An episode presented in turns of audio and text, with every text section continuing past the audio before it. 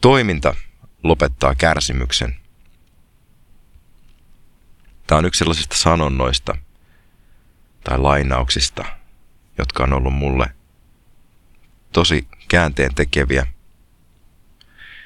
Se on ehkä vähän pelottavan lähellä tätä erästä kuuluisaa lausetta, joka oli ripustettu erään hyvin synkän portin päälle. Siinä luki, että työ vapauttaa. Se oli eri kielellä tosin, saksan kielellä. Mutta tässä toisessa sanonnassa, että toiminta lopettaa kärsimyksen, viitataan kuitenkin siihen, että jos tunnet sisäisesti olevas jotenkin pulassa, jos jotain on hajonnut, jotain on päättynyt, joku huolestuttaa tai pelottaa, jos olet epävarma,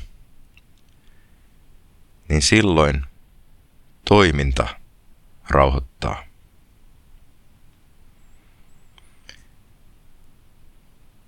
Kun alat tehdä jotain ongelman tai huolen ratkaisemiseksi, alat nähdä, että sulla on vaikutusvaltaa, sulla on voimaa.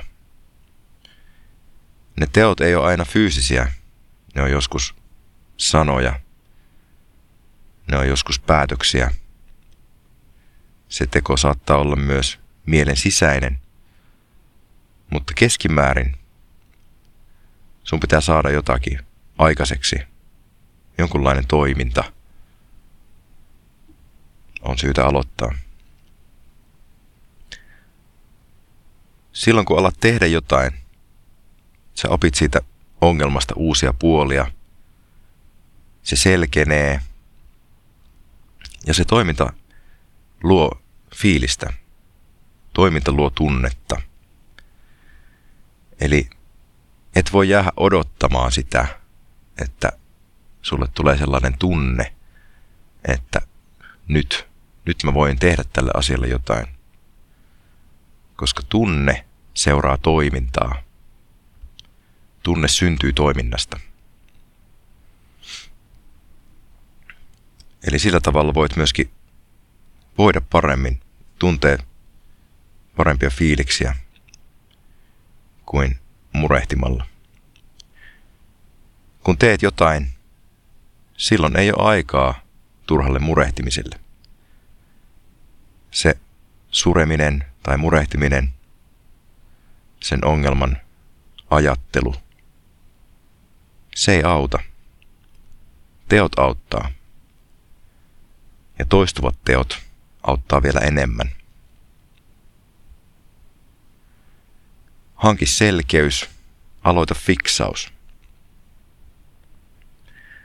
Joskus se toiminta vaatii ensin kartoittamista, että mitä voi tehdä.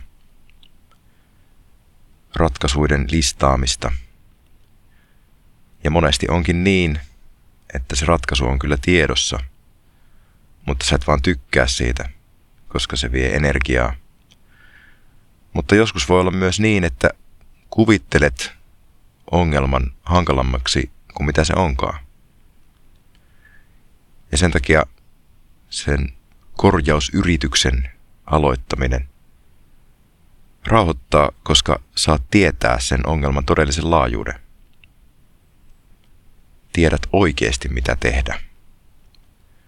Ja kun alat toimia, tunnet ylpeyttä siitä, että sä pystyt siihen.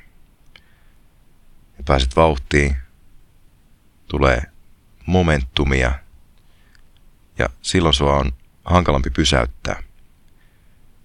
Tähän perustuu myös hyvin legendaarinen Pomodoro-tekniikka, jossa varataan 20 minuuttia minkä tahansa asian tekemiselle. Ja se idea on siinä, että kun teet jotakin pienissä paloissa vähän aikaa, vaikka et yhtään haluaisi tehdä sitä, niin se etenee kuitenkin vähän. Ja siitä tulee niin kuin se fiilis, että sä pystyt siihen. Ja se on sen koko harjoituksen idea. Ylittää se kynnys, se kitkakynnys. Ja tosiaan, jos toimit ennen kuin pelottaa, ennen kuin ehdit pelätä ja ennen kuin ehdit järkeillä sitä asiaa, niin sitä nopeammin tulee valmista. Ja sitä useammin tulee valmista. Älä anna sille pelolle aikaa. Anna toiminnalle aikaa. Loppuun kysymys.